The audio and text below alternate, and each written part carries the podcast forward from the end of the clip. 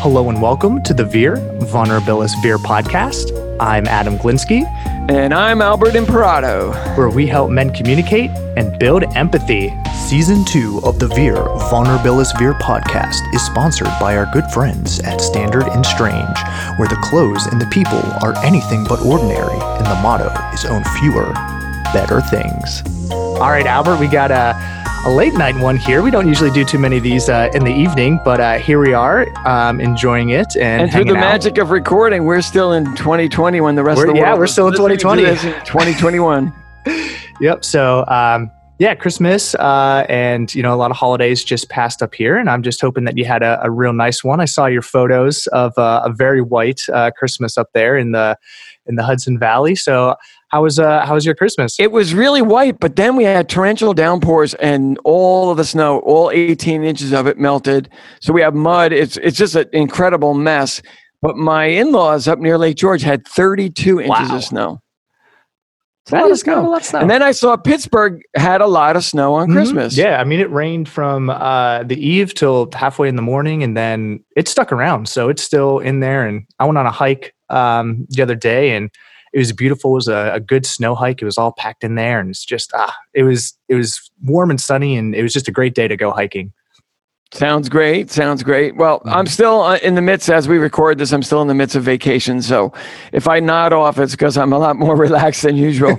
I got to just say, I want to just come out emphatically and say not working is better uh, than working. Just having the day off with no, no structure issues of your time. It's just like, man, this is heavenly. It's like, I think I'll take an hour and a half long bath, or I think I'll watch the entire movie tonight and stay up till two o'clock or whatever. It's really been just so great for my brain to decompress, and uh, it's gonna be hard to get back on the horse. But anyway, whatever. We're not gonna we're not gonna look ahead. We're gonna look only to this evening and chatting with our special guest, uh, Tristan Chamberlain, who we're gonna meet in a moment. So, uh, did you want to uh, introduce our guest, uh, Adam, in your usual Absolutely. inimitable fashion? Tristan Chamberlain is a 39 year old father of two and the co creator of the Arcuate blog. He lives in central Ohio and regularly travels between the US and Japan, where his wife is from. Tristan loves denim, anime, skateboarding, and whiskey. Tristan, thanks so much for coming on the show. Welcome. Hey, my pleasure. Oh, man, it's uh, a lot of things that I like too. Skateboarding was a, a huge uh, thing for me growing up. So uh, I got to ask, um, you know, what, what kind of boards do you like? What do you ride on, man? Uh, so, yo, so right now, um, I've got a uh, a new Santa Cruz VX Nice. um, uh, a Maurio McCoy board. So it's a true twin tail setup. So the nose and the tail are the exact same size. Um, I actually uh, only just started skateboarding again this year. Um, uh, dark secret, I was a rollerblader for like 20 years. So, uh, and it's funny enough, that's how I lost my pinky. Um, so, you being from Pennsylvania and mentioning that you skate, are you familiar with Camp Woodward at all? I was going to ask if you've ever been there. Of course, Yeah. man. Yep. yeah. So, I was a camp counselor at Camp Woodward for, um, oh, get out, man. I think about like three years. Uh, that's actually how I ended up in Japan. Um, my uh, one year when I was a camp counselor, one of my campers, his mom was the translator for um, a Japanese baseball player. And she suggested that I move to Japan after college because it was a great way to pay off student loans. That is super rad. Um, Yeah. Yeah, I always went to um, Woodward like on the weekends, like off like the main um, time when all like the regular campers came in because, you know, it's not that far away from me. Um, and yeah, we would do like a, a weekend trip there and just hang out and kind of have the park to ourselves. So It was a weekend. It was a weekend trip that cost me my pinky. yeah, so um, yikes. Uh, Are we gonna- are- I, I are we guess lead with that story. Yeah, I was gonna say, Yeah, let's yeah, jump, yeah, jump and- in on the pinky story. and, and here's here's the funny here's the funniest part about it too and i don't know if it's irony or what but it was also like the first dude weekend i had ever had after having gotten married so Okay. it was like the first time my wife had you know trusted me to go out and not be stupid so um, a few friends and i got invited to kind of like an old man's weekend at camp woodward um, and we drove the from columbus to camp woodward i think is about like not like an eight hour drive Um, and I think I was there all of 45 minutes when I wiped out on one of the resi ramps and my finger got stuck in the resi and it snapped it off. Yikes! Holy and then it was a nice, and then it was a nice 45 minute ambulance wait as the ambulance came from State College, and then a nice 45 minute ambulance ride to State College to be told that my pinky could not be reattached and that I was not allowed to keep it. Ooh, and not even allowed to keep it. Okay. No, no, no. But I'll have to send you guys the photo of me in a tank top that says "I still rollerblade" with my severed finger bandaged up. Uh, that face brought to you by morphine. My oh, goodness. Oh, man. in, in, in a Richard Linklater movie, that pinky would be in a jar on your shelf. Where is the pinky? I, they well, so they actually brought in a state trooper to explain to me why I was not allowed to keep said pinky. Now, this is also after my two friends from Woodward and I did a complete photo session with said severed pinky. Um, I had a photo with it up my nose and like, where's my pinky? Uh, we had one where my friends were trying to find it on the ground. Um, needless to say, they did not find our. our uh, little um, impromptu photo session with my severed uh, digit uh, very entertaining as we did. So how how long did it take your body to get used to not having the pinky? Like how long did the the worst of the pain last, and then Um, so I mean, so I went through about like they tried to fix what was left of it, um, and then about after three months of it not healing, um, it got really infected, and I had to go in for emergency surgery. Um, and but I was very fortunate. I had a, a phenomenal hand surgeon here at um, Ohio State University work on my hand. Um, there was talks about me getting a full radial recession, which means they they take um, the entire bone out of your hand. Um, so if the infection had actually spread into my my um, my metatarsal in my hand, I would have had to have had it removed. Um, so uh, I woke up relatively surprised that they did not take uh, that bone out. So that's why I have like that that ridge right there. Or as my or as one of my uh, my friend's uh, daughters called it, my not finger, because it moves, but it's not a finger. wow, my goodness, Fun fact: I could unlock my iPhone with my nub. Wow. the more you know. I guess uh, accessibility at Apple. This is one of those times where we wish we were a visual show so you could actually see the pinky, but you're going to have to go to your feed and Yeah, uh, yeah. DM, DM uh, Tristan if uh, you want to take a look at the pinky. If we Yeah. can, because some people don't know, I'll just tell Adam very briefly that you and I just started talking on Instagram. We probably liked a couple of each other's photos, uh, denim, etc. But we started talking. Uh, and actually, I think you mentioned the podcast, so you may have actually, you may have actually known about the podcast before I yeah. mentioned. it. So So- um, you had, um, if memory serves me correct, uh, I had posted a rather emo-ish photo of me and my Stetson uh, on my uh, on my Instagram page, and uh, that actually the timing of that actually was uh, quite significant. Um, I work uh, for a, uh very large company, um, and uh, it's a company that has remained open uh, throughout the entire pandemic. And at that time, I want to say it was around about like March or April. Um, I had to shave my beard off uh, so that I could start wearing an N95 mask um, to work um, as safety. Now, it was not required at the time because it being the early dawn of the of COVID. Um, but due to my son's medical condition, um, he is considered immunocompromised. Um, in his particular instance, he doesn't run fevers um, like other people. So with his medical condition, temperature regulation is kind of uh, he's kind of like a, a lizard. Uh, if it's hot outside, he's hot. If it's cold outside, he's cold. Um, but it also means that if he's fighting off an infection, he doesn't always run a fever. Um, so at that time, you know, me going to work and coming home, I was a risk to him. So I shaved my beard off uh, for the first time in I think almost ten years, um, so that I could comfortably wear an N95 mask and so that it would actually function properly. Um, otherwise, you know, my beard would have interfered with it. Um, and which was kind of weird because I have a a beard sponsor, so I had to let them know that I intended on taking my beard off, um, and I had been doing stuff for them for about I think I've been, I think I've been providing them with photos of my mug and doing promotional stuff for I think about eight years now. wow. Um, yeah, so I let them know, and they actually were quite supportive about it. And I even the very first blog post I ever wrote was about why I decided to um, trim my beard off, um, and that my vanity was not as important as my son's safety. Yeah, I mean, talk about sacrifices of of being a parent. You know, Yeah, There's- yeah. how many how many decisions do you make because of them? You know what though? But so like I was worried how my kids would react to me not having a beard, and they did a pretty good job because I, I buzzed it off in front of them. And um, I remember going to my wife, uh, who hadn't seen me like I think the last time we were I'd been clean shaved was um, uh, man I think like three years into our marriage when she learned a very important English lesson that there's a difference between trim and shave. um, and she asked me to shave my beard, so I did. And then she looked at me and asked me what I did to my face. Um, and I was like, "You meant trim, not shave." Um, so she looked at me. She goes, "I go, so what do you think?" And she goes, "When'd your nose get so big?" I was like, "Really?" That's the first thing you have to say. When my nose gets so big? All right. So that I'll going back to that. that picture the, the, of you and the Stetson, very emo. What was what was the point of that picture? Do you remember? I'm I'm just trying to. All I remember is that we exchanged a couple of messages, and then we talked on a video, and that's when you told me a little bit about your family's backstory and your son. And I, I want to set this all up because people don't know the whole story. But I want to, if you don't mind, just very very Yeah, briefly. I mean, so the, the, there was a caption that went along with it, and uh, you had uh, you had reached out and you said, you know, um, I have a feeling that there's a story behind this, and I'd love to talk to you and get to know you some more.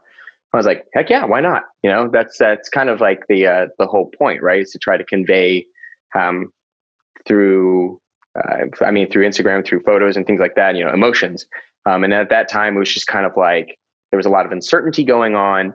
Um, there was uh, me getting used to how tiny my face was. Um, there's a lot of things going on at that time, and you and I actually had a fantastic conversation. Uh, it was another nighttime conversation. I think we talked for about like two hours. yeah, it was like a- about, It was a long conversation, and I didn't take notes. I wasn't even like thinking, "Oh, you know, we're gonna do a show or anything like that." It was just, we, I was just eh, very impressed with your story, and just a lot of what you were telling me was, you know, not novel to me to the extent that I didn't know anything at all about your the the. the health issue that your son has and and but I want to just go back to set up just you know you're originally from Ohio that you're you're native ish not not not, not really. Um, so we moved to Ohio my freshman year of high school. Uh, so I was a military kid, which was the best thing that could have ever happened to me. Um, uh, as a result, I'm a social chameleon. You know, a lot of times when people find out you're a military kid, the first thing they want to say to you is, is like, "Oh, I'm sorry." Like, what are you sorry about? I got to reinvent myself eight times, and it was before the internet. I could literally like get bullied, be a nerd, do something stupid, get into trouble, whatever. Be like, you know, it's cool. In three years, my dad's going to get relocated. We're going to move, and I could just move to another state, move to another country, and I'd have the opportunity to start all over again. Um, I don't think that there are many people, um, especially not today, that have the ability to drop off the face of the earth and start all over again, especially not with social media the way it is nowadays. Um, so um, we had moved to Ohio, like I said, my freshman year of high school. Um, after college, I decided I wanted to get as far away from Ohio as possible, and Japan was pretty far away. Um, and then when I was in Japan, I met my wife, um, and we why decided why to come, Japan? Why Japan? Um, so, like I said, when I was at camp counselor, um, I had that camper who's my, like, I was, you know, it, was my freshman year. I was trying to figure out what do I want to do as a major. And she told me that learning another language was a great way to boost your career. That Japanese was a pretty, um, wasn't a, a super hard language to learn to speak. It's a very difficult language to read and write, but speaking it's not too hard. Um, it's not too difficult to sound native uh, since there's no accents like there are in, say, like Italian and Spanish. Um, so she suggested that I take Japanese. So I came back to uh, college and um, like it was registering for classes my sophomore year and couldn't get into Japanese, so I took it my junior year. Uh, it turned out we actually had a pretty good Japanese program. Uh, did two years of Japanese, majored in international relations, and then decided that uh, I might as well move to Japan and uh, continue on with uh, what I thought was going to be my career as a uh, uh, an employee for the State Department. Hmm. And you're in Japan, and is that where you discovered the uh, the love of denim and uh, heritage wear and all that? It- Was that something you picked Yeah. up there? That's yeah, it's exactly how I picked it up there. You know, um, Japan is such a a fascinating place. You know, I I was always into fashion. I think being a skater, um, there's a certain amount of vanity uh, in how you look. So, you know, if you're going out for a photo shoot, I, you know, you always want to make sure that you look cool, uh, not just in doing your trick, but then also how you're dressed. You know, you you are oftentimes a trendsetter within that little micro community. Um, I mean, if you look at how much skateboarding is like now, skateboarding influences fashion and style. Um, there's a lot that goes into it. So I'd always had a uh, a passion for fashion, no pun intended. Um, but when I moved to Japan, I guess that's when I had more of like my style awakening.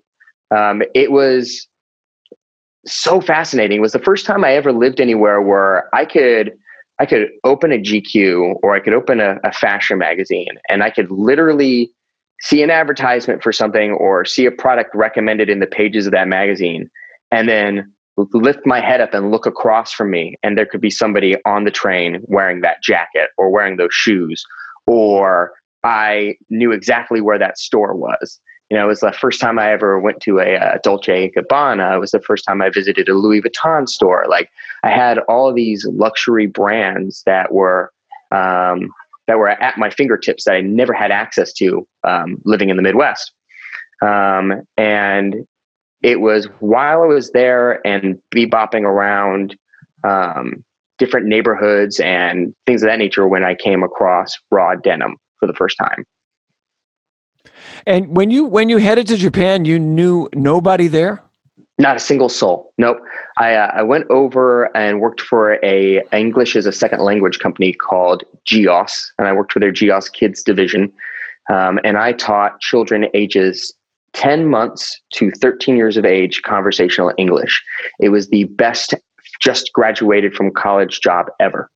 I mean, it's just remarkable to to head to Japan by yourself, not knowing anybody there. I, I I just completely admire that you did that. I went to Tokyo just once, and I went with a family that was half Japanese, so I got the whole you know treatment being taken around and get had uh, you know that introduction to life in Tokyo kind of thing and I so I completely just take my hat off to you and think that's the coolest thing that you just picked up as a kid, you know, right out of school and go to Japan. Um, just incredible that you did it.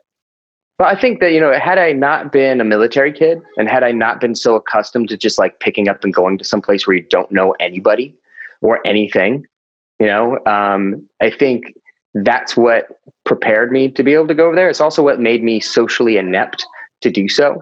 Um, because you know, anytime you move to a different country, you expect things to be different. Um, I think the first time I ever actually had real culture shock was when I moved from the East Coast to the Midwest. You know, because we went from living in places like Boston. I lived in Staten Island, New York, Shaolin. What's up, Wu Tang forever? Um, um, and then we lived in uh, D.C., Washington D.C., and then my dad was uh, stationed at the Naval Academy. Uh, when he retired from the Navy, um, he ended up getting a job that brought us to Ohio and brought us to the Midwest. And up until that point, I had always lived in, in coastal cities, military bases. Um, when I went to school in New York, you know, we got off Christian and Jewish holidays. So um, I didn't know that that wasn't normal anywhere else. You know, I went to school with, uh, and New York was great. I went to school with Christians and, and Jewish people and and, uh, and and Muslims and that's when I learned that there was a distinct difference between Catholic and Protestant. You know, it was it was a really interesting place to live. Um, and then we moved to rural America, like real America. You know, um, and I don't mean to offend people when I say that. I, I think that can be taken uh, taken the wrong way. I, I think um, Central Ohio is more authentic to what America really is outside of our metropolitan areas and our metropolitan cities. And I think that it's easy to take for granted um, how diverse the cities are, um, but then also how different the central United States is from everywhere that I've been exposed to. And that was the first time I ever had culture shock. Well, that it's it, it, interesting because that culture shock is very much sort of a of a part of a larger culture shock that's happening in our country of recognizing kind of the the multiple Americas that don't understand each other quite so much. And I th- I think that's really I think that's very powerful that you found that that uh, moving to central Ohio to be such a, a big cultural shift uh, coming from a coastal city. So that that's something we can go back to. I do want to go back to Japan now. You you meet your wife in Japan. Your who, the, Yeah. the woman who became your wife. Tell us how you guys met. MySpace. Nice. Mike, What's up, Tom? I remember. I heard about that. yeah, no, one hundred percent. So um, I lived in rural Japan, um, and while I was there, um, I got sick. Uh, and since this is a men's show, uh, I have no problem saying this. I had a prostate infection. Ooh. Hmm. Yeah, Okay. yeah, That's which not- is that doesn't sound fun at all. uh, No, no, no, no. And and bless you if you've never dealt with one because they don't go away. Um, I um, what had happened was is I had uh, I got it's a little personal. I got a UTI while I was out there, and medicine is approached a little bit differently in Japan than it is in the United States, um, and they tend to be a little bit more um, conservative when it comes to dosing antibiotics. Um, and I was given the right antibiotic, but I wasn't given an antibiotic that, by Western standards, would have been adequate for my height and weight. So it didn't get rid of the infection; it just tapered it down, and it went from being just a standard UTI and then it spreading to my prostate. So I actually ended up having to fly back to the United States to get medical treatment. Um, however, before that happened, um, I had an Australian friend of mine that had uh, moved back to Oz. He had met my wife online, and I was talking to him. I was like, "Man, I'm having a hard time finding a doctor that can help me out. I need to find someone who can meet me halfway, like with between my their English and my Japanese, and we can meet somewhere in the middle." Um, and he was like, oh, "I actually met this this really cool chick on MySpace. Her English is fantastic. She studied in England, and she works at a national hospital in Osaka, which was." Uh, the closest metropolitan city to where I lived, which uh, was about a about a 45 minute train ride from where I lived to central Osaka. So I got on MySpace and I looked her up and I was like, "Hey, you don't know me, but my friend Adam says you're really cool and you can help me find a doctor." Now, granted, this was uh, the early days of the internet and it was way more innocent and meeting strangers online was not nearly as scary as we learned it was. but almost every friend that I made in Japan, I met online before I met them uh, in real life. Well, that was just extraordinary too that you were in rural Japan, that you were not in Tokyo. I mean, that's that's a even bigger, bigger uh, leap. So yeah, so like when you sign up for these, the back in the day when you signed up for these Eikaiwas is what they were called, Eikaiwa. Um, you always had like you had options, like you could pick like where do you want to live, um, and everybody always picks Tokyo or Kyoto or um, like Osaka. Uh, my Japanese professor told me, he goes, really what you want to do is they need more people in rural areas. So pick a rural area that is closer to one of those cities uh, and not actually in that city, and you have a better opportunity to be close to where you actually want to live. So I had originally picked um, just outside of Kyoto, just outside of um, Osaka, an area uh, in Nara, and then I had picked outside of Tokyo, and I ended up getting placed um, in um, Nara Prefecture. Um, so uh, that's the in Japan you've got your states and your cities. So it's kind of like New York City and New York State. So I lived in Nara Ken, which was the state, and I, the city I lived in was called Sakurai. Um, and that was actually really cool. Um, I was a 45 minute train ride to Osaka, Japan. I was a 20 minute train ride to um, to Nara, which was actually the original capital of Japan. Um, and that's where the Daibutsu is, which is a giant Buddha. Um, it's also where all of the, uh, it's the city where the deer. So there are deer that roam the entire city. They're considered sacred animals. And I mean, they're everywhere. Um, and you can feed them, and they have a beautiful ceremony where they trim down their antlers every year. Um, and then to Kyoto, I think it was about a, I want to say it was about a three hour train ride to Kyoto. Um, and it was actually living there that I got introduced to my first Japanese denim brand, which was Evisu. Um, as it turns out, two train stops up from where I lived was a town called Kashiba, and south of that was Kashihara Jingu, and that's the hometown of the founder of Evisu.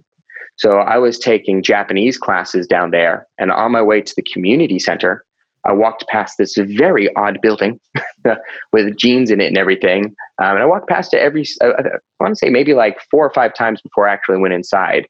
And that was my first introduction to Japanese denim.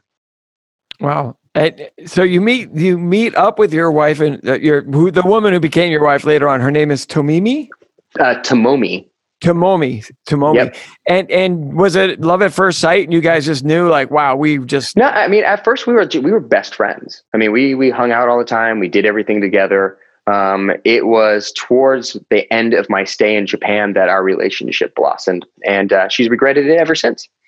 And and so your your time in Japan was going to end just because of the terms of your work. The, yeah, the terms of my contract. Yeah, so they wanted me to. How, so how long had you been there? Um, just shy of three years. Um, they had wanted me to become a substitute teacher, but um, the the gaijin community. So uh, for those who don't know, um, if you live in Japan and you are not Japanese, you're considered gaikokujin or gaijin. So that's just not a, just not Japanese. So all foreigners. It doesn't matter if you're black, white, Hispanic, gaijin. Just clumped into one group, Gaijin. Um, and through like the Gaijin community and all the different English schools there were, um, because at the time Japan was going through a bit of an English school boom, there was a lot of talks about how um, the big two, GEOS and Nova, were having some financial issues. So I decided that that was probably the best time to uh, end my contract and move back to uh, the United States and and like no joke, I think it was about like six months after I had moved back to the United States. Um, Nova and Geos, the company I worked for, all went bankrupt, and actually left thousands of of English native English speakers, Australians, New Zealanders, Canadians, Americans, literally stranded in the country. Um, people who had worked from for uh, the Nova company, there was rumors that people had gone two months without receiving pay that their um, that their apartment um, rent was not being paid. Um, they were left without money. There was no way to get out of the country. Um, Australia actually put together. They had so many expats in Japan that worked for those companies that they actually arranged to fly them home from Japan back to Australia um, for free. And you returned to Ohio? Uh, no, actually, uh, I came back to the United States um, my uh, right before I graduated college, my parents left Ohio. Um, my kid brother did not did not do well in rural Ohio. Um, he got he got teased a lot. Um, you know, he's a, a skinny, smart, brilliant child who's bad at football. And so, where did they, where did they move to? So they ended up moving to uh, to North Carolina, which is where my dad's family is um, and they moved to the Piedmont Triad. Um, so when I came back to the United States, my parents had been living in North Carolina for about four years. So I was in North Carolina for a hot minute. Um, and then I moved to DC uh, to try to pursue uh, a job with the Foreign Service Department. So when did you and Tomomi get together and make it a thing? Uh, so I was about like the last four or five months that we were in Japan, and then I knew that she was a, excuse me, she was the person I wanted to marry. So I pro- kind of proposed, like kind of proposed to her uh, before I left. Um, and we did a long distance thing for a year uh, with her in Japan and me in the United States, applying for a fiance visa. Um, and then in 2008, on August 23rd, uh, we got married. Yay! yeah, yay! And then on Christmas Eve, I got laid off from my job. All right. there's a lot of ups and downs. I tell you, yeah. we made the timeline and and uh, with, with this with this interview, but uh, now, you'd been together then with your wife. How long before the birth of your first son? Well, let's see here. We've been, we just celebrated our 12th wedding anniversary. Um, so we had been together for about uh, about almost about uh, almost six years. Um, Tomomi and I had tried for five years. Um, my wife uh, and my wife, not I say my wife and I, but you know how it goes. Um, we miscarried.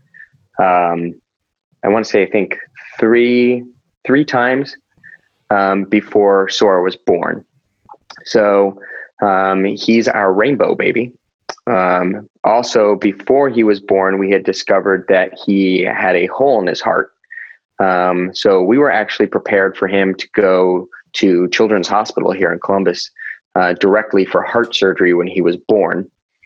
Um, a week before he was born, uh, we went in for our echocardiogram, um, and we learned that the hole in his heart had actually closed up, um, had healed itself. Um, and we were told that he was a miracle.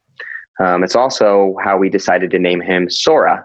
So, any of your listeners who are big Kingdom Hearts fans, I named him after the lead character in Kingdom Hearts. Uh, and in that video game, uh, he is fighting to rescue his friends from the Heartless. So I thought that was a, a pretty great name. That shouts out the back door really well too. Sora. yeah, exactly. Yeah, Sora, get in the house. So, so Sora, Sora is born, and Mhm. there's this miracle moment where, my God, he's okay. How Yeah, quickly it- did you discover that he had some some health complications? Uh, about five minutes. Wow. Uh, yeah, he uh, the moment he was born, he had a hard time breathing. Uh, then he was immediately rushed off to uh, the NIC unit uh, for what they for what they were calling uh, failure to thrive. So anytime a child is um, diagnosed with failure to thrive, that basically means there's something wrong with your kid. We just don't know what it is yet. So they typically diagnose your child with failure to thrive. Um, so he was in the NIC unit for two weeks. Um, and while we were there, um, the nurses were, well, there was a, it- it's really serendipitous, really. Um, two nurses were discussing my son while the geneticist from the Prader-Willi Clinic um, at Children's Hospital happened to be making rounds. Uh, and she overheard the nurses talking about Sora. Um, so she came over and took a look at his chart um, and thought that he had some of the symptoms of the condition that she specialized in. So she introduced herself to my uh, my wife and my mom at the time. They were in the NIC unit, um, and basically said, you know, uh, I'm a geneticist from Children's Hospital. Um, I, I overheard some nurses talking about your son. Um, he has some of the symptoms of the condition that I specialize in. Um, I don't think he has it, uh, but I think he's a great candidate for um, doing a genetic profile on. Um, and we can do a genetic test to see if we can rule anything out. Um, so we went through the with the uh, the gene testing, um, and uh, uh, at the end of his second week, on the day that he was set to be released from the NIC unit, was the day that we got his diagnosis. Um, and I made the very uh, foolish mistake of quickly Googling what it was before we went to the hospital uh, to uh, bring him home. Um, and what should have been an extremely joyous um, occasion uh, turned out to be a very bittersweet one. Um, when you Google Prader-Willi syndrome and you get on YouTube, um, anybody who decides to take that journey um, after hearing this story, um, what you're going to see is the absolute worst case scenarios, like the the worst possibilities, um, and um, it will it will shake you, especially if that's something that you're suddenly being told that your child has. Um, where we are with my son's condition nowadays um, is not where those people are. Um, they, like the videos that you're going to see are, are predate, you know, um, a lot of the research that's been done. A lot of uh, it predates human growth hormone as a um, as a treatment. It predates what we know about dietary needs. A, a whole um, uh, multitude of things. Basically, it's a it is just generally speaking a developmental condition where the body is not developing in various areas at at Yeah. at a certain level, and that that can vary dramatically. Now, is what you're telling us can vary dramatically by case, but also it's dramatically impacted by by various treatments and various uh, uh, things that are happening. Yeah, so uh, so he has a chromosomal deletion. So uh, he's missing chromosome 15 from me. Um, and what that is is it's weird. Kids with Prader-Willi syndrome, when they're born, go from barely being able to gain weight and growing very slowly to sometime between the ages of five and ten, suddenly ballooning in weight and having horrible weight issues and uncontrollable um, hunger. Um, so basically, what happens is the hypothalamus quits functioning. Um, and the hypothalamus is the command center for your body. It tells you you're hot, it tells you you're cold, it tells you when to go through puberty, and it tells you when your stomach is full.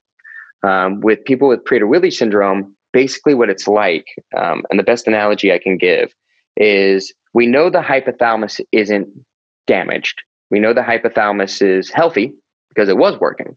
So I always think of it as kind of like imagine you have a light in your house and you have a brand new light bulb in it. The light was working for the first five years you lived in the house, but now suddenly the light switch doesn't turn the light on. You've had an electrician come to the house and you know the wiring going to the light works.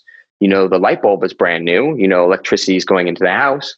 But for some reason, you cannot find the right breaker switch to turn on to make that light work again. And that's kind of how Prader-Willi syndrome works.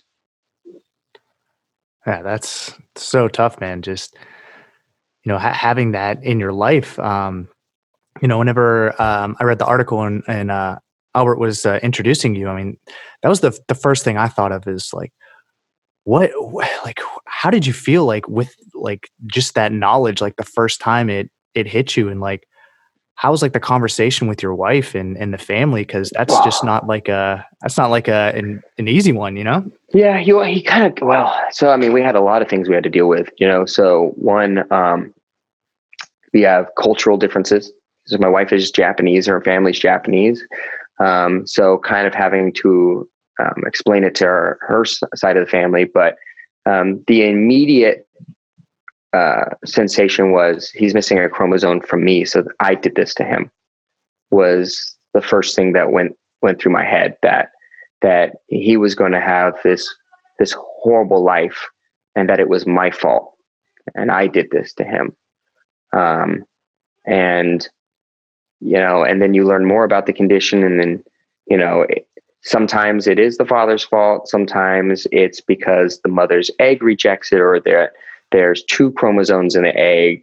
Um, and you go through this where, like, you know, my wife blamed me, I blamed myself, then she blamed herself, then she blamed me, then I blamed her. It's just this kind of like this roller coaster ride of like, until you have this realization that it's it's we're not neither of us are to blame. It's it's it's a fluke.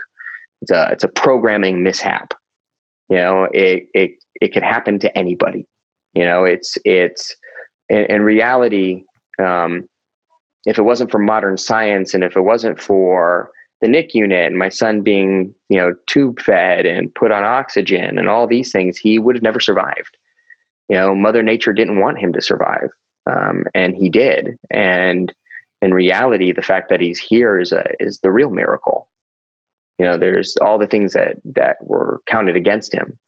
So, you know, my wife and I we, we view our we view him in a completely different light than I think most parents really look at their children. Because when you really think about it, he shouldn't have survived, but he did, and and that that uh, that alone makes him a miracle. In in October, the Columbus Dispatch did this beautiful story about you and your son uh, Sora, and talking about how skateboarding had become this this beautiful new shared uh, experience for the two of you. You being a skateboarder, now seeing your young son doing it, a form physical therapy as a form of learning other lessons about life. But in this article, you said um, um, you were quoted as saying, uh, "Every new parent has this fantasy of what it's going to be like to have a child, and sometimes life punches you in the face." But having a special needs child has been the most rewarding thing in my entire life because it taught me to quit worrying about things I can't control. Now, I got a little choked up just reading that. So I can't even imagine how choked up you were saying that. Um, could you please, where, wow, where did that come from? Is that from the experience of, of now five years with your son and the ups and downs and the learning? Uh, yeah, 100%. Uh, um, so there was this crossroads that I came to um, while trying to to process um, what life was going to be like. Um, it, every every it, it's it's interesting when you talk to couples who have special needs children. You have there's always this dichotomy about how the parents initially kind of go. and for me, it, I, I had this realization that I could, I could either dwell on the things that I couldn't change and dwell on how hard things were going to be, or I could just choose to not be a sad sack and and and just I, I had this realization it's like i can't change my son's condition but i can change my perspective on it. I can't control that my son has this medical condition. I can't control that there's no cure. Just like i have no control over the sun rising and the sun setting but what i do have control over is, is i could choose to be the best parent imaginable I had a choice. I could either choose to be a sad sack or I could choose not to be.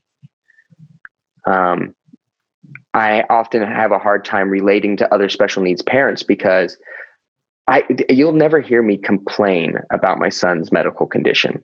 Uh, you'll never hear me complain about my life. You'll hear me complain that being a parent is hard because I feel like that in general is true. I don't think it it doesn't matter if you have a typical child or a special needs child being a parent is the most selfless and selfish thing you'll ever do. And it's hard, 100%. But I will never blame my son's condition for any challenges that I come across as a parent. Um, that's just just a cop out. You know, um, it, it, frustrates me. You know, I have a, a child whose condition genetically predisposes him to being morbidly obese. Um, and the biggest challenge being a Prader-Willi parent is changing your dietary habits. Eh, I had to change the way I looked at food. Food is not meant to be enjoyed. Food is something that you eat to survive. You don't drink water because you like drinking water. You drink it because if you don't, you die. You know, so giving up foods, changing our diet was not a big deal for me because that's what it meant to be a parent for this child. Um, and I often found that the support groups online for my son's condition was just a perpetual pity party about how we can't have cookies or my husband is upset that he can't have cake or my parents don't understand why my son just can't have uh, a lollipop or all this stuff. It it really brought me down. I was like that's i that's i can't live that life. Um and and it's a bit of a ramble but you know, I've got all this going on, and and that's that didn't just change my life with Sora; it's changed my life in general. You either choose to accept that you have ownership for your mistakes and the behaviors that you have, or you choose to believe that you don't have any control over it. You know, when when I have associates that that tell me that you know, uh, well, it wasn't my fault; I was late. You know, yada yada yada happened. I was like, that's great. That's a life lesson that you didn't know you needed to learn. You know, you have a choice right now. You can either change your habits and make sure that you start leaving the house early and you never have to worry about being late again. Or you can choose to not take ownership and say, well, it wasn't my fault. It was the train's fault or it was a car accident's fault. And I, am not to be blamed. There's this, uh, nobody ever wants to take ownership for the things that they have control over. Um, and it really changed my perspective on what do I have control over? What habits can I change? um, how can I view things differently? I started uh, taking ownership for all my bullshit. If I screwed up, if I messed up at work, it was like, yep, that, I did that. Nobody else's fault. 100% ownership. Um, if I give directions to an associate and they don't understand it, it's not their fault. It's my fault because I didn't explain it to them in a way that they needed to be explained. I didn't put it in a way that they could understand it. So that's not their fault that they didn't understand it. It's my fault because I didn't explain it well enough. Um, and throughout this self discovery about um, taking ownership for what I have control over, since I can't control my son's condition, um, another family I had met in California sent me this really great poem um, or short story, however you want to interpret it, called um, A Trip to Holland. And it describes being a special needs parent like this. Uh, being a special needs parent is like planning a trip to Paris. Your parents have been to Paris. Your brother and sister have been to Paris. Your best friend from college has been to Paris. Everybody you know at some point has been to Paris. So you and your partner decide to finally plan a trip to Paris. And you spend months getting ready and you buy all of the books and you practice the language and you study everything that you can and you get your bags packed the night before and you're ready for the flight. And then the time comes and you get in the car and you drive to the airport and you check all the bags in, you've done everything right, and you've double checked all the paperwork, and you've got your passports and you've got your tickets, and you get on the airplane and then you settle in for a very long flight. And then at some point, the plane lands, and over the loudspeaker, the stewardess says, Welcome to Holland. Like, Holland? We're not supposed to go to Holland. We were supposed to go to Paris. Why are we not going to Paris? Every, everybody we know has been to Paris. Nope, you're in Holland. And the circumstances that you're in, that's where you're going to be. You can't go to Paris. And now you have to choose to live in Holland. And, and you're going to tell your parents about it. And they're not going to understand what it's like to live in Holland because they've never lived in Holland. They've only ever been to Paris. So you have two choices. You could either spend your entire time in Holland and dwell on the fact that you don't know the language and you don't know the culture and it's not where you intended to be and it's not how you imagined it to be. Or you could choose to learn to speak Dutch and you could maybe start taking notice of the tulips and the windmills and the Rembrandts. And over time, you'll learn to love living in Holland just as much as you would have loved living in Paris. Yeah. Well, I can say that the Dutch are awesome. Uh, I've lived there and they're great people. yeah. yeah. Uh, that's a, a great way to put it of just total, just smashing of expectations. Um, and yeah. just a complete different realization. Um, and yeah, it just seems that that's trickled into so many other parts of your life that has actually made it better. Um, and where what I like how it kind of brings everything full circle is that sort of skateboarding now. He's dropping in, you know, he's hitting mm-hmm. ramps, um, he's having fun, and you know, this is normal for him. This is his yeah. life. He doesn't know a life without this condition. No, he, so he doesn't. Is life, you know, abnormal for anyone else? It, it really shouldn't be. You know, it's it's there's no reason like you know one of the things that that frustrated me was all the doctors that told us all the things that Sora wouldn't do. You know, like you know, well, he probably won't be able to go to school like normal kids, and he won't be able to walk like normal kids. Um, he won't be able to do this, and he, he won't. He might not be able to do this, and he might be able to do that. And um, I I hate this idea of people deciding for me what my son will and will not do and what he is and is not capable of doing. That's not for me to decide. That's not for a teacher to decide. That's not for a doctor to decide. That's for him to decide.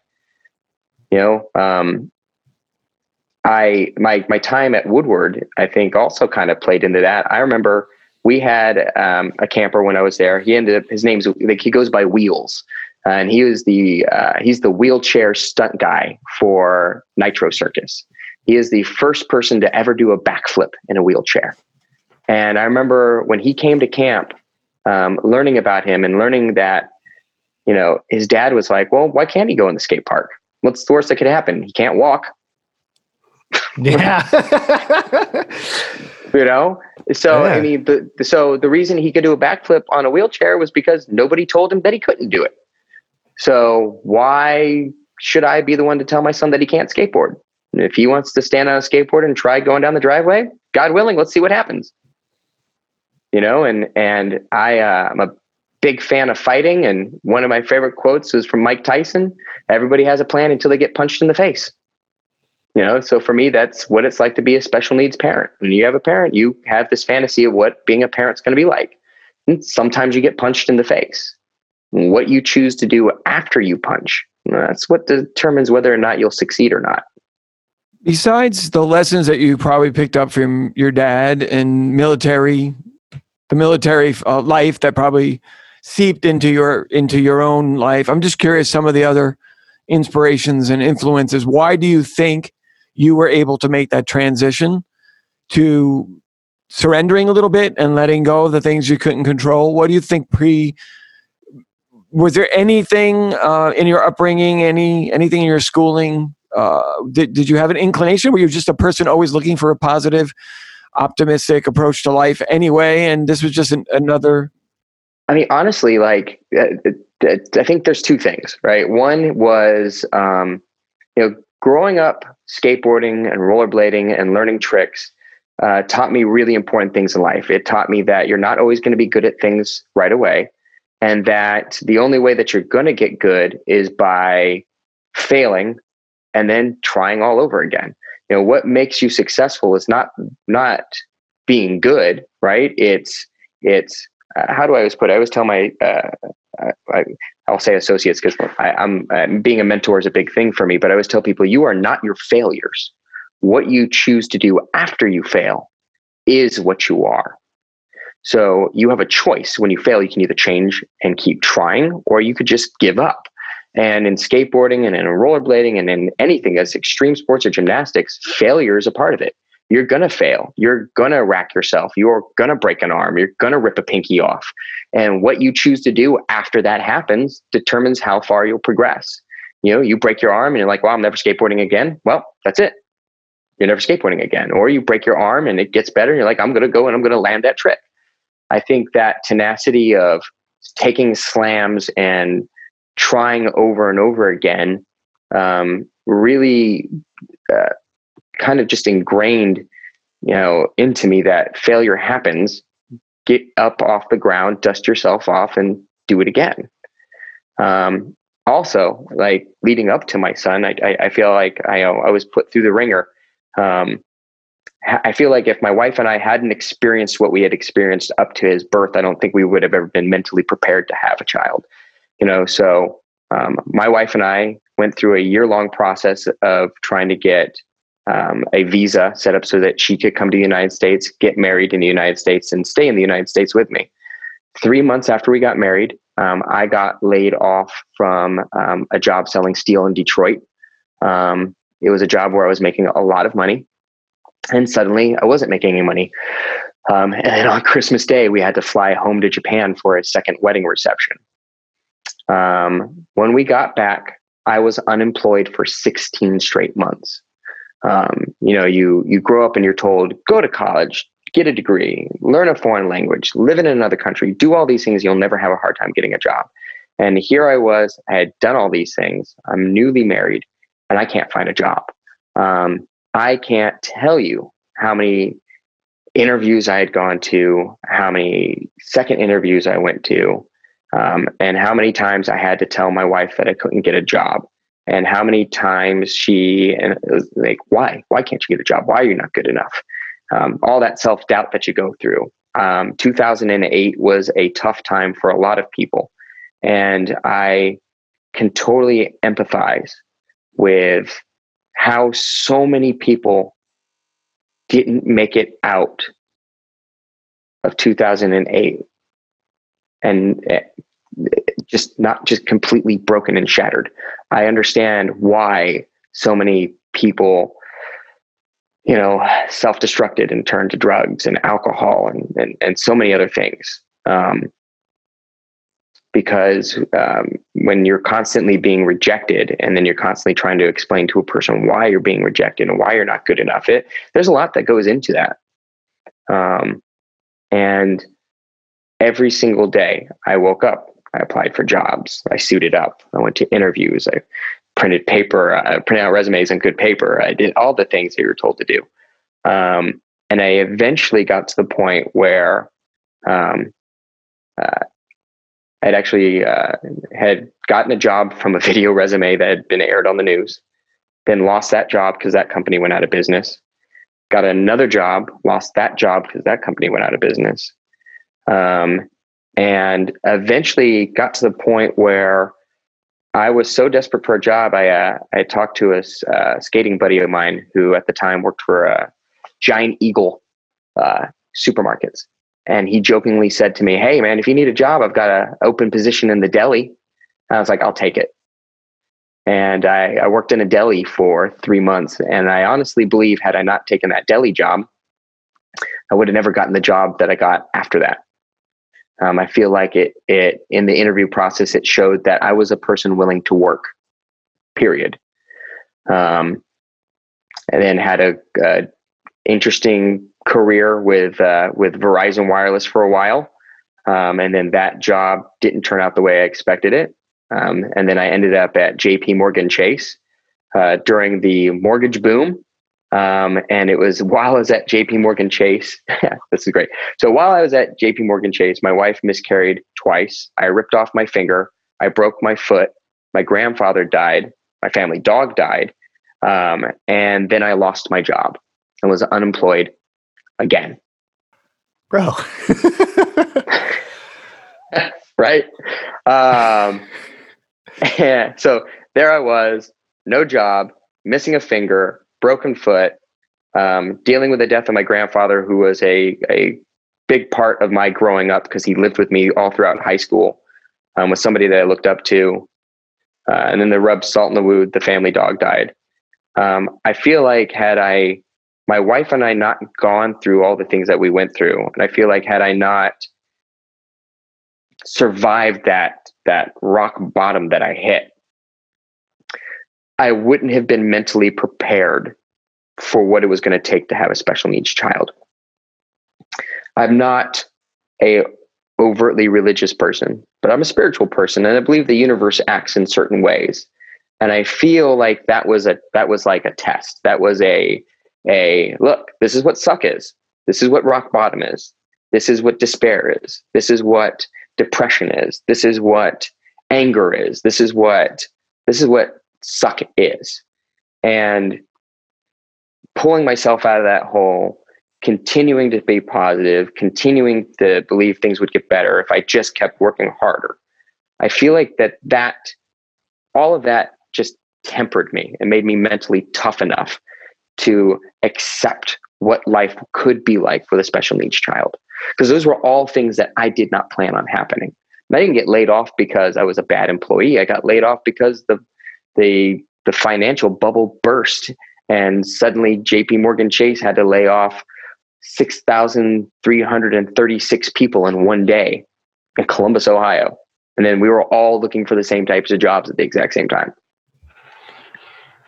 Well, man, that is uh that's a lot. Um and I, I know uh I mean my wife has had three miscarriages herself too. Um and those are tough. Those Yeah. those are really tough. And um it just uh it- it's hard to to come back even from one, you know, and then there you are lifting off like, you know, five, six, seven, eight, you know, ten things that happened to you in a year. Um, yeah.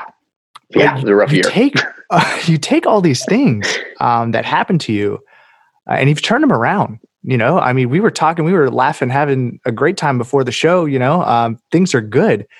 Um, so, how do you continue to to spread this message as you know? You say, you know, as a mentor, as a coworker, as a boss, um, and especially as a father.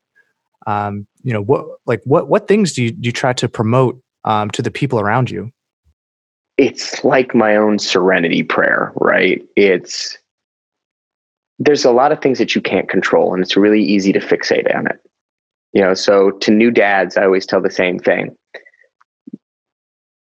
Things are not always going to work out the way that you expect them to be, and that's okay. Uh, but how you choose to respond to it, that's what makes the difference. You know, being a special needs dad is not like it's not unlike being a regular dad, like having a typical kid. If you have a typical kid, at the end of the night, we all do the same thing. We tuck our children in, we tell them that we love them, and we make sure that they're safe, and we start it all over again the next day. We just speak a different language. You complain about crappy coaches, I complain about crappy physical therapists. You complain about you know, um, having to buy hockey equipment for your kid to play hockey. I complain about having to drop thousands of dollars on AFOs and having to buy two different size shoes for my kid. Like we have our complaints, we have our kid bullshit, as I like to put it, right? We all have kid bullshit. It's different types of kid bullshit, right? But at the end of the day, we all handle it. And at the end of the night, we all tuck our children in and we love them all the same. And that's that's kind of when it comes to being a dad that's that's kind of the thing that i try to get across. Um, and i'm not gonna i'm not gonna pretend i'm a perfect father. I'm by no means i'm not. Um, having two kids has been a real struggle for me. Um, I have a hard time trying to figure out what kind of dad do I want to be. I, I, I have a tendency to either overly fixate on my special needs kid or completely ignore him and overly fixate on the on the typical kid because he's a heck of a lot easier right now than this guy is and vice versa my three-year-old and i did not get along at all for the first two years that he was alive um, and and i beat myself up about that and um, but that I, but that's okay because nobody's perfect. You know we can only uh, try to be as perfect as possible and i still have a, a lot of things that i've got to shake out. Um, but i'll get there. You know it's just something that i wasn't prepared for and just more opportunity to change and grow can you tell us um, right now are how are things on the work front things solid is there any any things are great at work i have a fantastic job uh, work for an amazing company um, my schedule works out great for being a special needs dad. Um, I only work three days a week. Uh, granted, it's Thursday, Friday, and Saturday nights, so I work 12 hour shifts overnight. Um, it's not the easiest shift for my wife, but it is the most accommodating shift for my son. Um, it allows me to get him to physical therapy, occupational therapy, speech therapy. Um, it makes getting doctor's appointments scheduled very easily. Um, I have had more time at home with my boys and and my wife, who I'm sure is on the verge of killing me because she's not used to me being around so much, um, over the last year and a half than I've had in the last five years. Um, it's great, and it's also I think what has allowed Sora and I to spend so much time at the skate park um, because I don't work a typical nine to five. He can get off of school, ten o'clock, gets off the bus. Dad, nice day outside, skate park yep, let's go. Mom, we're going to go to the skate park. And we get in the car and we go to the skate park and we don't really have to plan around it. Um, I'm very fortunate to have that. Um, I know that the, the place that I'm in right now is because I have a wife that is very supportive, um, who puts up with my BS, who puts up with the fact that she really has three children in this house and is constantly cleaning up after us. Um, uh, my wife works very, very hard so that I can have the job that allows me to do all these things. Um, I don't think people appreciate the, the the dual role that moms have to play. Um, and I find myself being in a position trying to do the same thing that she does. Uh, and she does it naturally. You know, she's naturally the caregiver, and uh, and she works. You know, she works from home, um, and that's not typically the dad role. That's not like the the prototypical you know patriarchal role right is that caregiver um, trying to do play dates and things that i don't remember my dad ever taking me on a play date with another dad but i struggle to do that myself yeah i mean uh, with modern families now um, the you know gender roles or familiar roles or however you want to put it um, in the family are just constantly changing and um, i think that's an awesome thing um, i want to be more involved in my son's life. I want to be, you know, taking care of him as much as I can. Um, and I know that's not my strong suit. I'm definitely the the playful dad. I'm like, you want to play? I'm your guy. Like, let's do it. Let's break some stuff. Yeah. One hundred percent. Like that's I'm really good at playing. Yep. And not so good at parenting. but man, we uh we continue on and it's uh these conversations that that help because a lot of people just need to know you know it, it, could be different for you but at the end of the day it's it's really the same thing. It's love and we just got to share it. Yeah a hundred percent. And um you know it's having sora taught me what empathy is and i know that that is for you guys that's a really big thing um and early on when sora was first born and i would you know, for me, it's like Prader-Willi syndrome is a one in 30,000 chromosomal defect. So I, I try to talk about it as often as possible because the only way that we can get more funding for research is for more people to know about it. And people would constantly tell me that they were sorry. And I would get angry. I would get so angry because why are you sorry? Why do you feel bad for me? Like, why are you sorry? I'm not sorry. Like, my wife and I miscarried five times. My son was never supposed to survive. I have this beautiful child who makes me the happiest person in the entire world. I am not sorry. And it wasn't until I had a, a good friend pull me aside and and and tell me that you know, I think you're interpreting that wrong. I think what people really mean to say is that must be really hard or that must be really difficult. But we, the large majority of people don't know what empathy is. They don't, they're not naturally empathetic. So they say, I'm sorry, because they don't know anything else to say. So now when people say, I'm sorry, I tell them, don't be sorry. I think what you really mean to say is, that must be very hard. And sometimes it is. But I appreciate you feeling feeling for me.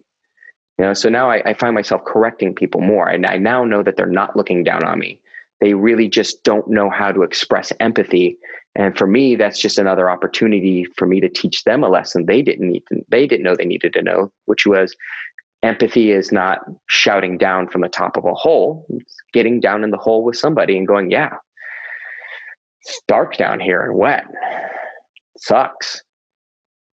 It's got to be really hard being down here by yourself and then hopefully taking that next step of saying is there anything i can do? Like what can i do? You know yeah. maybe it's just listen sometimes just listening uh, sometimes giving you for both of you it's, it's something that both people benefit from uh, exchanging stories and learning. First of all that not everyone's life has some degree of challenge. Some people have very very explicit challenges and some of them are more more more complicated um, right now, you're talking about shattered expectations. Uh, talk about Paris and Holland. You know, 2020 was landing. The pandemic was all of us landing in a place that we never expected to be, and and I think one of the lessons I'm taking away from this conversation is uh, the need to keep perspective, to really understand what are um, what are really serious uh, things that we have to contend with in, in our lives and prioritizing what it is we're going to really care about? Uh, because we can't care about a lot of things that don't matter and also care about what matters most. And i'm just feeling the love that you feel for your son in such a powerful way. And i think that's i mean i just think that's a very really really inspiring thing that's got that's going to really stick with me. I, I do want to direct people uh, your your feed, uh, your Instagram. You're you're a contributor. It's called the Arcuate. The Arcuate, yeah. So Arcuate. Arcuates, yeah. The Arcuates are the the uh, yeah. So the stitches on the back of jeans. Okay, so it's only on the back of jeans. It's not like the stitching elsewhere on your on your. No, it's the back of the jeans. Yeah, it's the back of jeans. Yeah, it's what uh, it's what Levi's officially deemed their arcs on the back of jeans, the arcuates um, which originally Levi's did not have a patent on. Um, it was something that you could have stitched on. So you actually can find old pairs of Lee jeans that have basically very similar arcuates on the back of it. So uh, when Grant and I were trying to come up with uh, a name for our, our blog, like everything that we could think of was taken that was denim related, you know, warp and weft and um, and etc.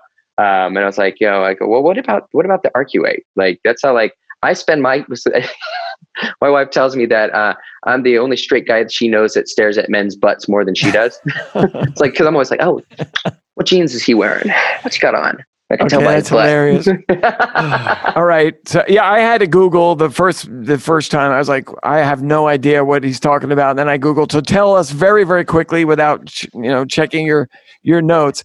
Who has the best arcuate? Oh man, um, do, do you have a favorite? Is there the, like the definitive one? Ah, oh, man, uh, I think the the one that I like the most is I love flatheads. Okay. I think flathead has such a really cool arcuate that it because if you look at it, it's an F. If you turn the pocket at the right angle, yeah, yeah, it's I I really love the shape of that. Um, it's one that um, it's really simple, um, but I, I yeah I think that one's the coolest one.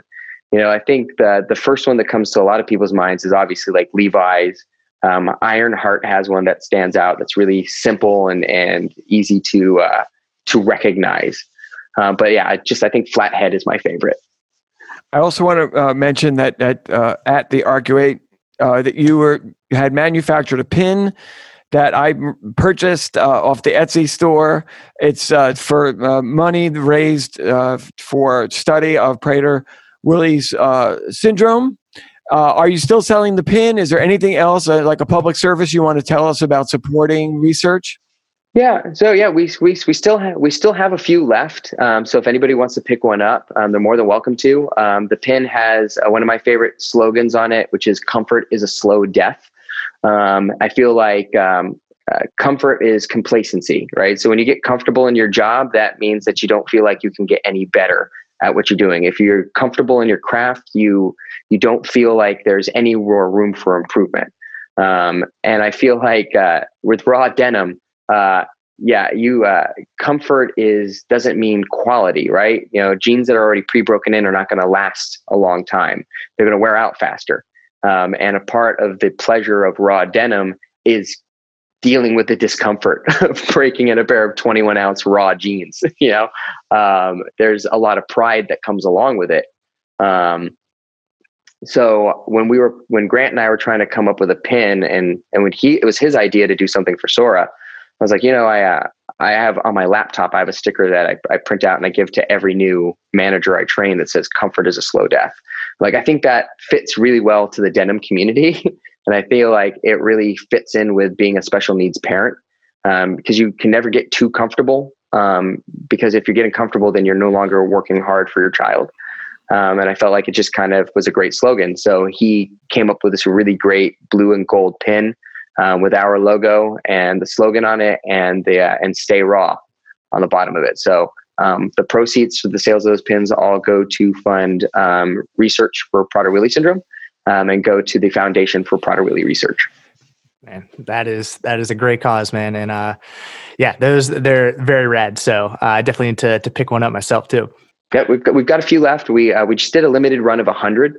Um, we didn't want to make too many um, just because we wanted it to be something special.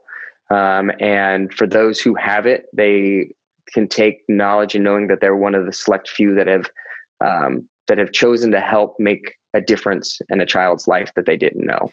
Well, I'm going to go put my pin on my denim jacket immediately. It's on my sitting on my desk at the moment.